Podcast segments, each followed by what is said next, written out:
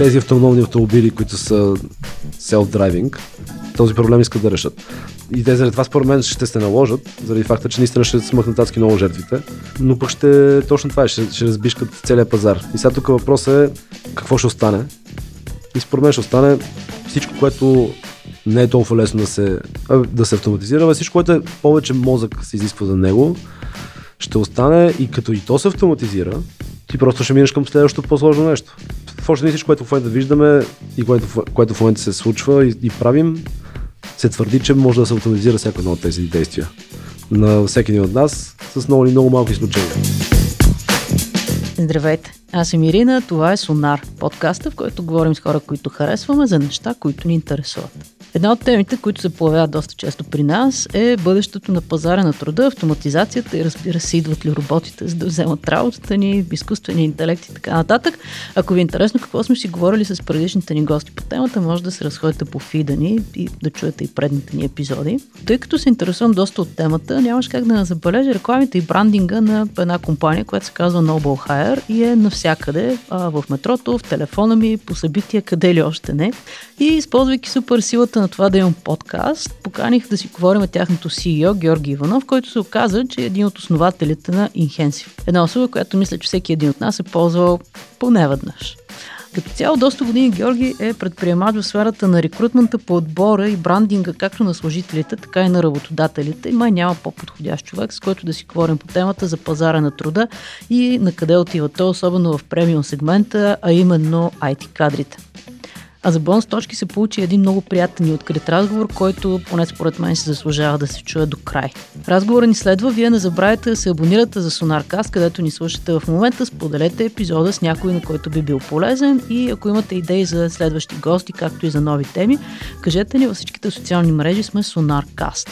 Ако искате да научите повече за другите ни подкасти, които са супер яки, или да разберете как може да ви помогнем да създадете своя подкаст, можете да посетите нашата страница Procasters podcast.co. Започваме.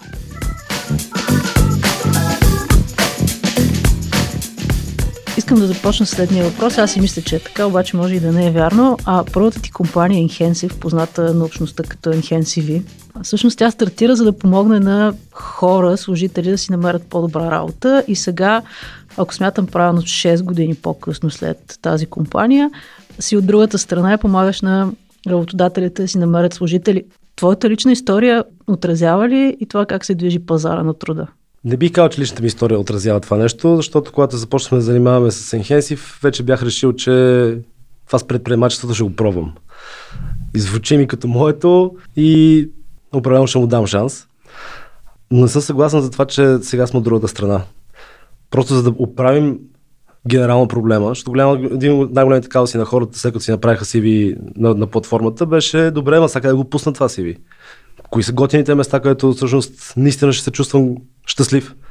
От сегашните обяви, от сегашните профили на компании или сайтове за работа, ти не можеш да разбереш наистина джаба, що за място отиваш да бачкаш, докато не отидеш на интервю и то там пак леко минаваш покрай коридорите, да погледнеш от тук, погледнеш от там, колко можеш да разбереш. И всъщност това е естествено продължение на Enhensive, за да реално да затворим целият цикъл и да решим цялостно проблема, холистикли, дето, нали, холистично, дето се има тази хубава българска дума. Готините служители с готините работодатели. Еми да, един казус на пазара беше, че ти не можеш да разбереш, че някой е готин.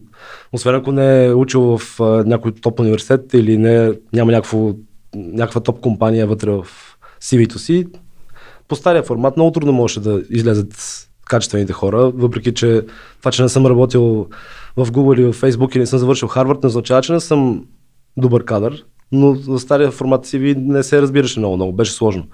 Особено хора без опит, които завършили преди 2-3 години университет, на тях им беше най-трудно и истината също ние започнахме от тях. Сега в момента клиентите са ни най-разнообразни, доста опитни професионалисти. Ние ще говорим за един малко по-премиум сегмент, който е на IT хората. Всъщност вие работите с рекрутмент по-скоро на IT пазара в Ново, Ново Охар. В момента фокус е IT пазар изцяло, като идеята е 2020 година да го разширим и в други вертикали. Това, което виждаш по пазара на труда, генералния в България и това, което виждаш в IT сектора. Има ли някаква драматична разлика, защото хората си мислят, че IT сектора е много, много по-различен от, ще го наречем в големи кавички, обикновения пазар на труда? Ами, според мен има драматична разлика, да. И наистина е много по-различен от другите сектори, като започна от заплатите на хората, като се мине през а, така наречените пъркове или разни допълнителни неща, които имат в офисите си компаниите. Колко компании познавате да имат масажист или да имат зала за игри или безплатни плодове и ядки всеки ден да се зареждат. И също време заплатите са между 3 и 7 пъти сигурно отгоре на другите сектори. За буквално такъв тип цифри. Говорим сега, може би от мид левел нагоре хора става дума. Не за най-джуниорите, но пак ако сравниш джуниор заплата продавач някъде, консултант или джуниор заплата за програмист, пак ще бъде двойно по-висока, да не кажа сигурно и тройно. И това е напълно нормално.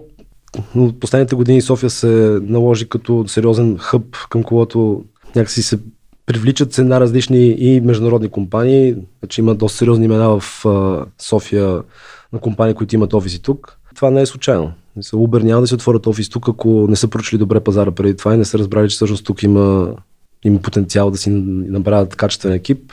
И то тук е един от най-сериозните им екипи се намира. В търсенето в този пазар е в пъти по-голямо, отколкото е предлагането.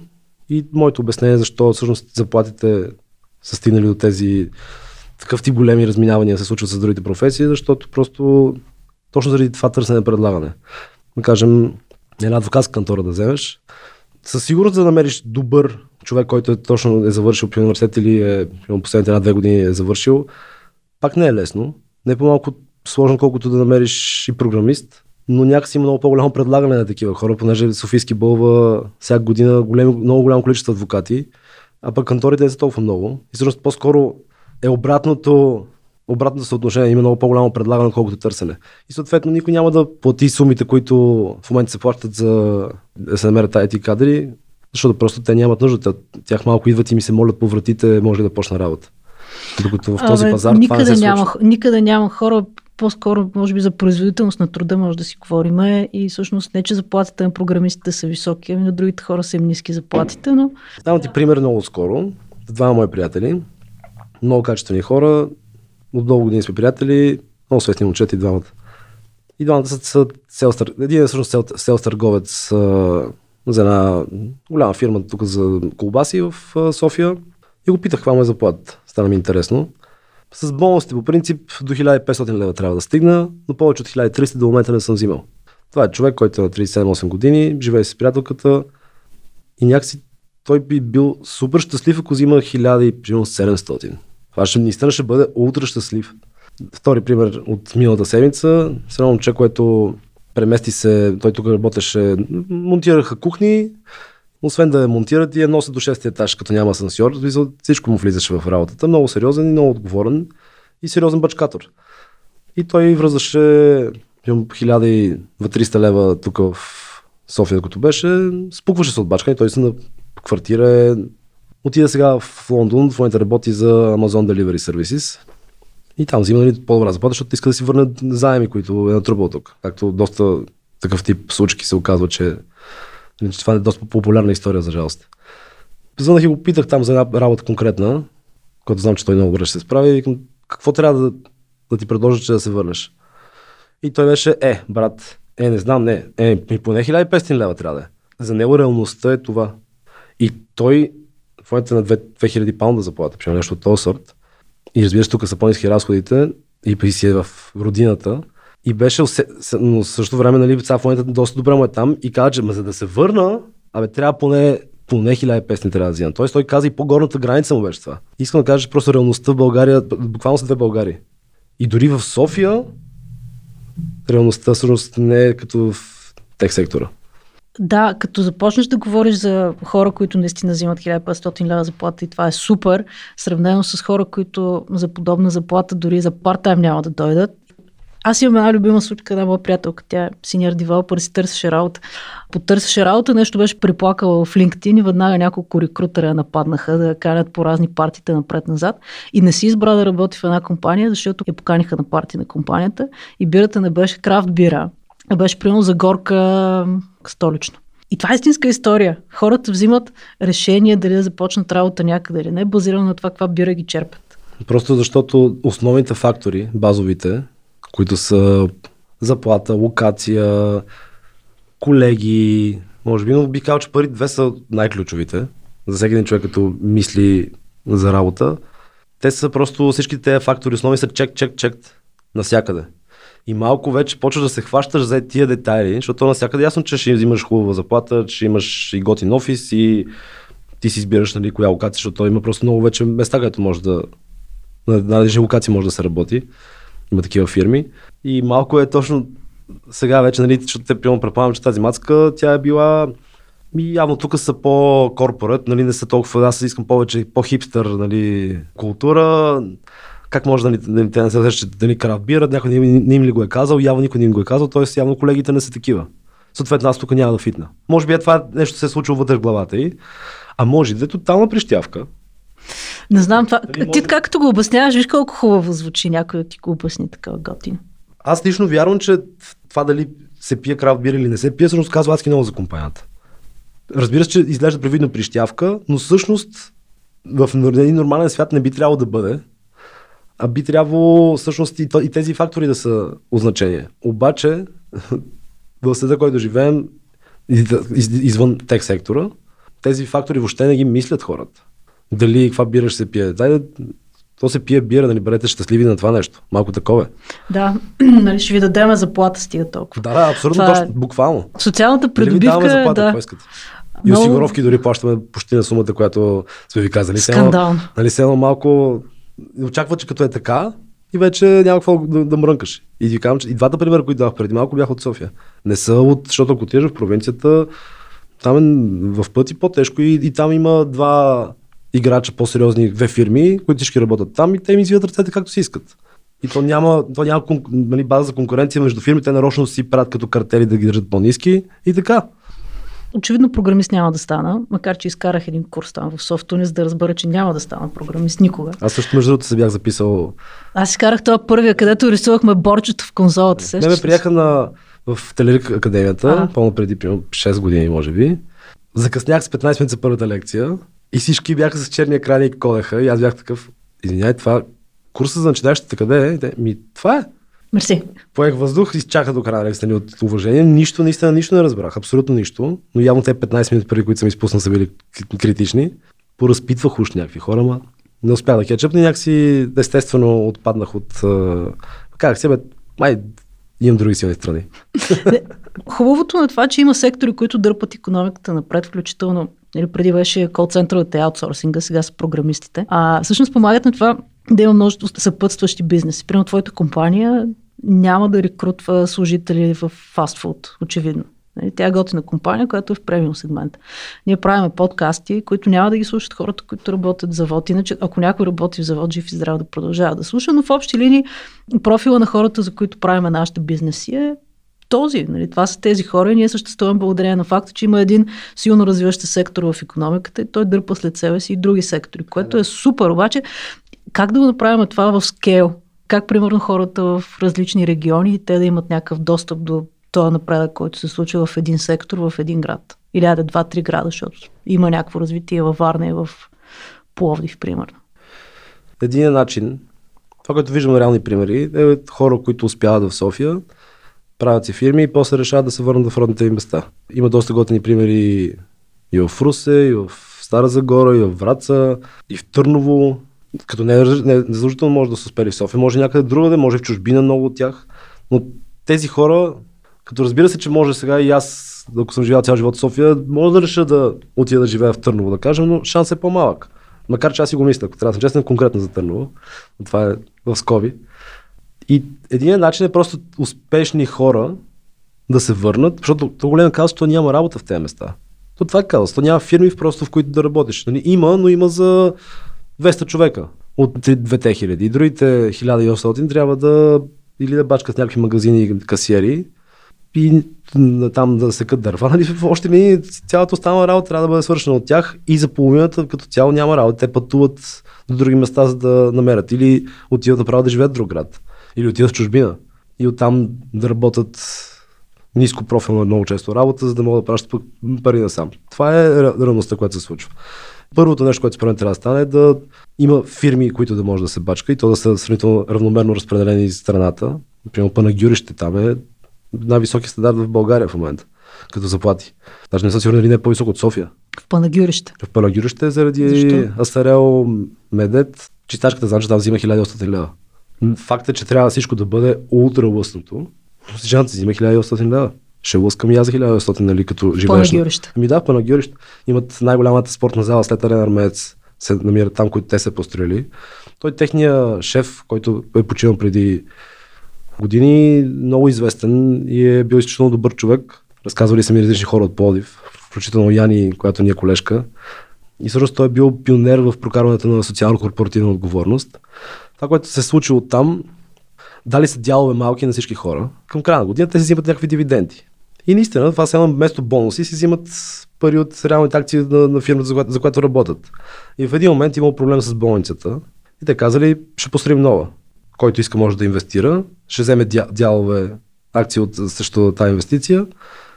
Те си видяли преди това, че работи този модел, защото те си изкарат пари и почти реално са краудфандали болницата, нали, каквото останало са го додали фирмата и са си направили така болница. Там хората си имат къща с мазилка, паднала няма да видиш, хубави коли от, смисъл коли от 2000 и 2005 година нагоре ще видиш. Стандартът е добър. Обаче той е добър заради една ключова фирма, която там поддържа цялата економика. И ти после отиваш, ти харчиш магазина повече. Нали? Цялата економика се бусва заради благодарение на тази фирма. Е, такива фирми ни трябват 10 дни в държавата на, по разпространение на различни места, така че нали, да не е всичко концентрирано в една област. Според мен това нещо ще бъде ключово, ще дръпне напред страната. Заедно, и аз не виждам нали, един вариант или някой, който нали, да реши там тази локация да му е много добра стратегическа. Другия вариант е някой, който всъщност има привързаност към това място, който е, е родом от там. И затова казвам всъщност, че успешните примери, които забелязвам, примерно Враца е доста такъв пример. Има едни момчета, които се върнаха и правят академия, отделно там си направиха фирмата, отделно от академията за, за девелопери си взимат хората, някои, някои от качествените хора при тях, други хора се отварят фирми, благодарение на тази академия.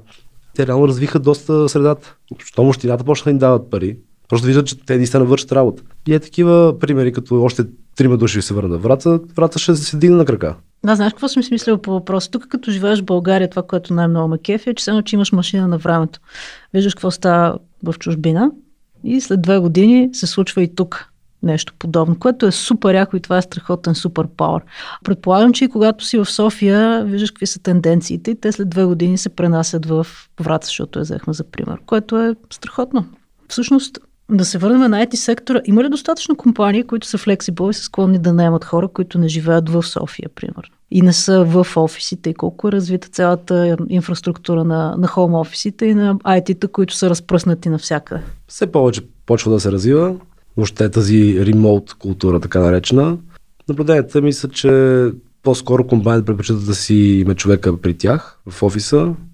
За да работиш добре ремонтли, трябва да имаш доста добра доста добро ниво ниво на професионализъм, доста добра вътрешна мотивация и тайм менеджмент, което много хора го нямат. Аз това съм казал на много приятели, че най-трудното на това да си предприемач е, че си, е, че си нямаш шеф.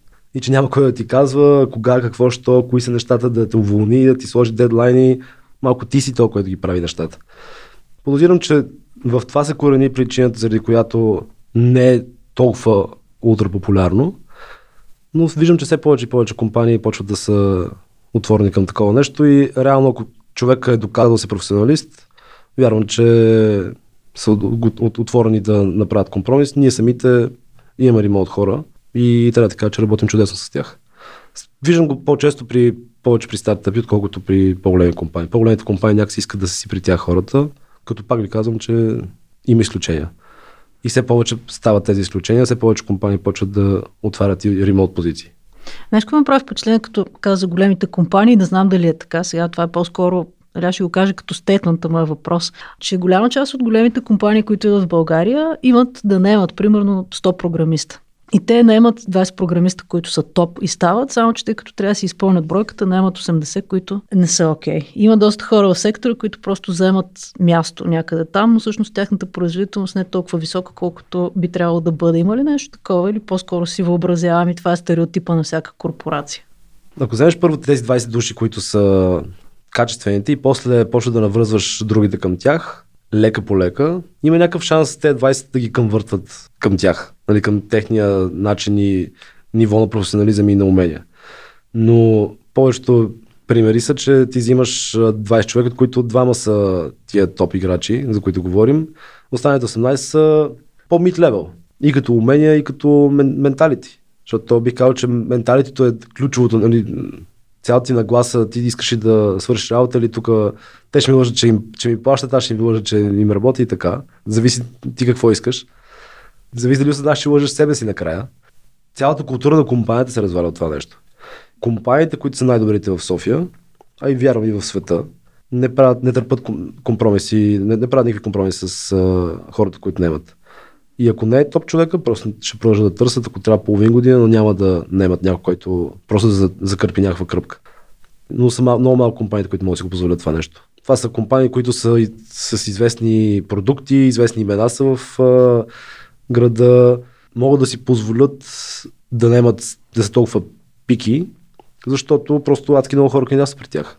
Защото те са си доказали като топ дестинация, именно защото вътре няма такъв тип култури, няма такъв тип хора.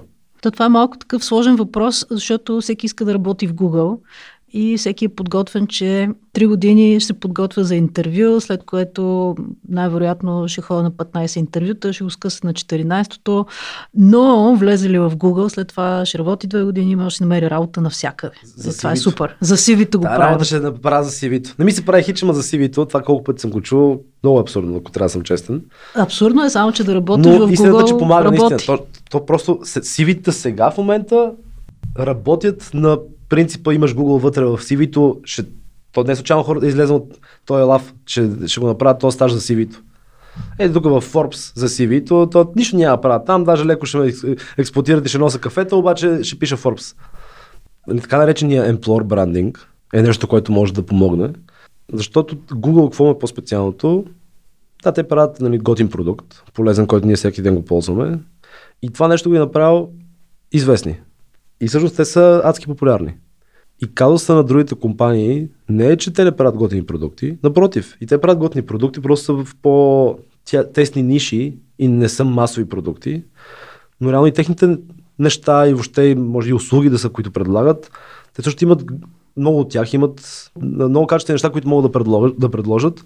Казва се, че го знаят това техните приятели и още трима човека покрай тях ти трябва да маркет... както маркетираш услугите и продукта си, който продаваш, така трябва да маркетираш и компанията си на, за към хора, които евентуално може да почнат да работят при тебе.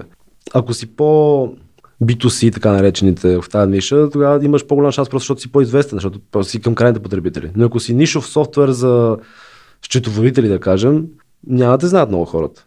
Бих казал, че е ключово компанията да работи в посока за това да, да я научат хората. Дали ще бъде някой интервю в някоя медия, дали ще организират някакво, някакъв готин митъп.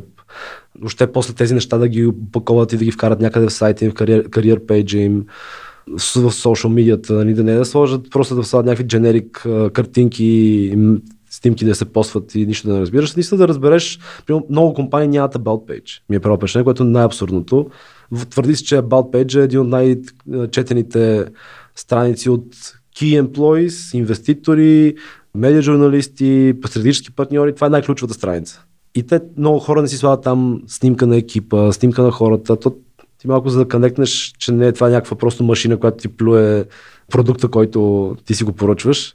А всъщност има хора, седят зад него. Те много хора отиват заради хората на другите места. Реално това, което ако дам аналогия с новия продукт, който работим, който е Novo Hire, там правим като мини сайтове на всяка една компания, който реално е оптимизиран, обаче за хора, които потенциално биха работили там. И цялата информация, която един такъв човек го интересува, може да се намери вътре в това нещо. в общи линии да можеш да задълбаеш в детал и наистина да разбереш, както е в CV-то, че този човек е импресив, въпреки че не е работил в Google и не е, и не е завършил Харвард, че пак е вау, гледай какви неща е постигнал. На същия принцип и от обявата и от профила на тази компания, нали, въобще информацията да не е преди това, което прочетеш, ти да можеш да придобиеш така представа, тя готина или, или не е готина. Както има супер диаманти скрити сред хората, така има и супер диаманти скрити сред компаниите. И трябва да ви кажа, с Enhensive особено правихме разни отделни сайтове, разни игри за програмисти да дойдат кандидат при нас, дизайни, супер много сме старали примерно две-три седмици девелопваме нещо, което да шипнем, за да може някой да дойде кандидатства при нас да е по-интересно и накрая четири души кандидатстват. Просто не ни знаеха в началото. Ни по-нататък стана малко по-лесно, но в началото беше, и то в началото преди 2-3 години. Особено програмисти беше много трудно да привлечем.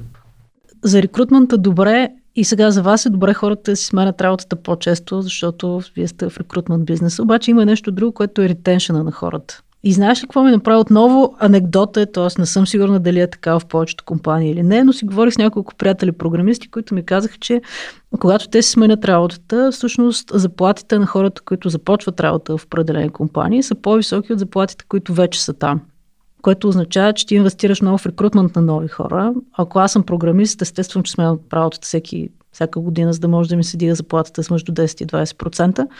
Но в същото време компаниите добре си задържат служителите първо, правилно ли ми е това наблюдение, което виждам или е по-скоро изолиран случай? И второ, какво би посъветва компаниите, които вече имат някакви служители, как да си ги запазят, вместо постоянно да имат текучество между компаниите, да си обменят едни и същи хора? Правилно ти наблюдението. Не разбира се, това не са всички хора, но е един немалък процент от пазара, които са леко така нареченото job hopping. Те прескачат от една като ти трябва да си много внимателен с това нещо, защото утре като видя, че през 6 месеца сменяш работа, те хората от среща, които четат цивите, не са вчерашни. И затова обаче те гледат догоре-долу по около година, както каза ти. И се случва, често се случва наистина. Това е една от причините заплатите да стигнали до, до, до тези висини. Бих казал, че не повече от 30% според мен, даже дори 20% от хората го правят. Повечето хора я знам. Нямам някаква реална официална статистика, но ми се иска да вярвам, че това не е масов кейс. Не, не, повечето хора се стоят на работата. Въпросът е, че в един момент си изненада осъзнават, че новия им колега, който е на същата позиция като тях, взима с 30%. Тях. Да, примерно идва с 30% по-висока заплата и изведнъж си казваш, а не, чакай. И продължават да стоят, просто са нещастни на работа. Ми, едно нещо, което е много добра идея, да се направи формула за заплатите, така че такъв тип неща да не могат да се случат. Това е масова практика сред компаниите в Штатите. Тук много малко компании имат такъв тип нещо. И то повечето от тях с фаундъри, които са от щатите или живеят, или българи, които живеят там. Другото, разбира се, за да ги задържиш тези хора, защото ти реално, това като започнали, че на нас ни оферта да хората джоб хопват, ама Нали, финансово може би да, ама всъщност на нас целта ни е така връзка между компания и човек да направим, че всъщност да няма нужда това да се случи. И по-добре този човек после да разкаже на още пет негови приятели, че така си е намерил работа и той седи си работи 10 години или там 5 или колкото му е, е готино да си, да си бачка там. Хубаво, ще го сгубим него като клиент, но пък ще го спечелим като така посланник на това, което правим според мен много по-добре, ако наистина му намерим качествено нещо. Така че бих казал, че на нас топ интересни е хората да не си сменят работата. И дори даваме така гаранция на компаниите, че ако човека напусне следващите 3 месеца, може да се немат пак човек през нас или да, да им върнем парите. И то това е стандарт в индустрията, дори някой път е 6 месеца за ня... някои играчи от индустрията. А относно как всъщност хората, да, компаниите задържат тези хора, ключовото нещо е културата вътре. Така наречената култура, този buzzword, който всеки разбира нещо различно. Това е в обща линия съвкупността от ценности на хората вътре в компанията и особено на менеджмент и въобще фаундинг екипа. Разбира се, че тези ценности може да са различни в различните екипи, но има и общи неща, които обединяват хората. И съответно има и събития, и инициативи и неща, които се правят на дневна, месечна и седмична база и годишна вътре в тази компания, които спомагат тези ценности да почнат да се живеят на дневна база. От типа, ако примерно учене, там learning ти е една от ценностите ми, ако нямаш една-две learning инициативи вътре, дали ще бъде skill sharing или ще бъде да имате библиотека с хиляда книги, които вие си избирате кои книги да поръчвате. Нали? Ако няма такова нещо, малко ти как развиваш тази ценност? Нали, дори вариант да си взема просто само хора, които са супер нали, читанки и то просто щете, щете да си имате тази ценност. Но ако не не е това случая, трябва да нещо да се организира вътрешно.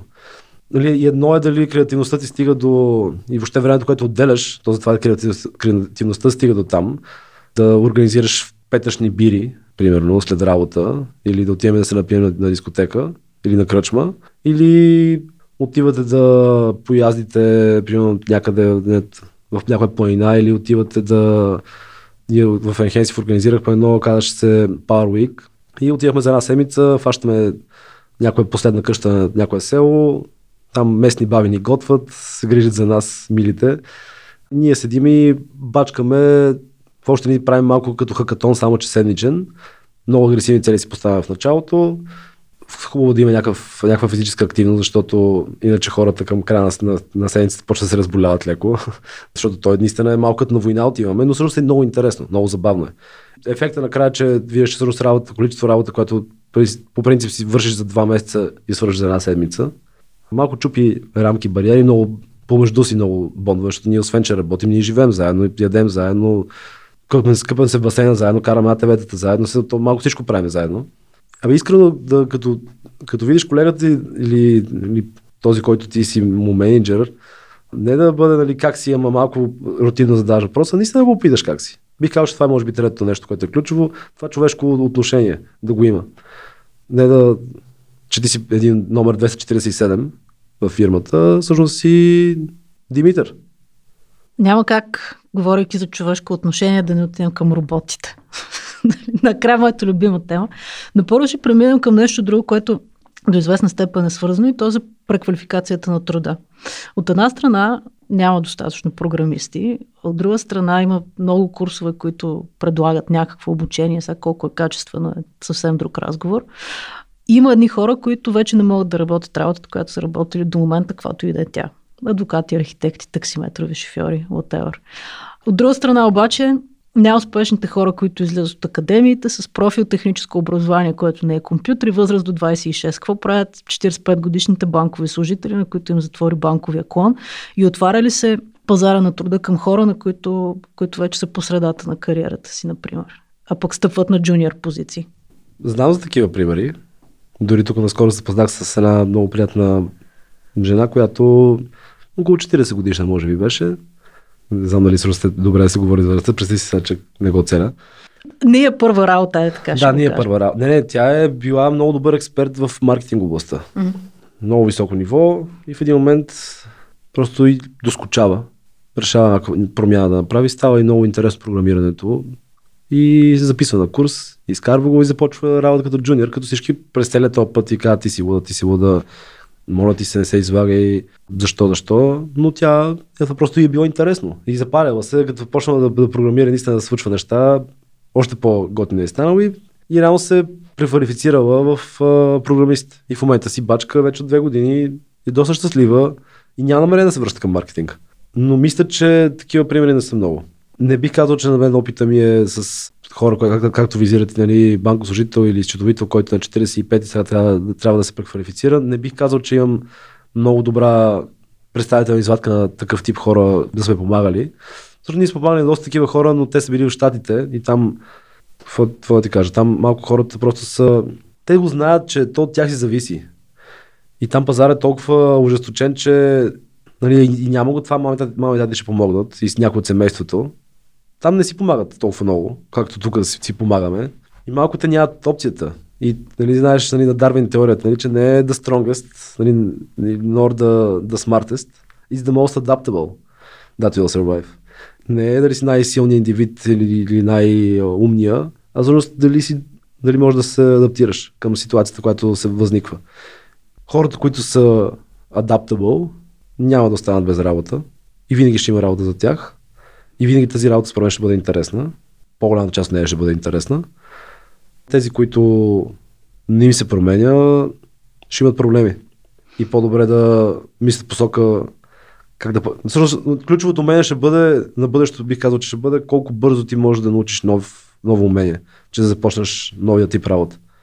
Ами, то от една страна е така и това е индивидуално. За всеки, от друга страна ще появи и се появява се повече и повече като структурен проблем в определени области и региони, нали, както си говорихме и в началото, в определени възрастови групи, в определени, знам ли, професии, които те първа изчезват. И на мен ми е интересно това структурно как да го решим. Което не е да го решим сега двамата с теб, но е нещо, което се заслужава да се говори, защото не всеки е адаптабъл. Има хора, които са просто изпълнители. Те ще изпълнят каквото им кажеш.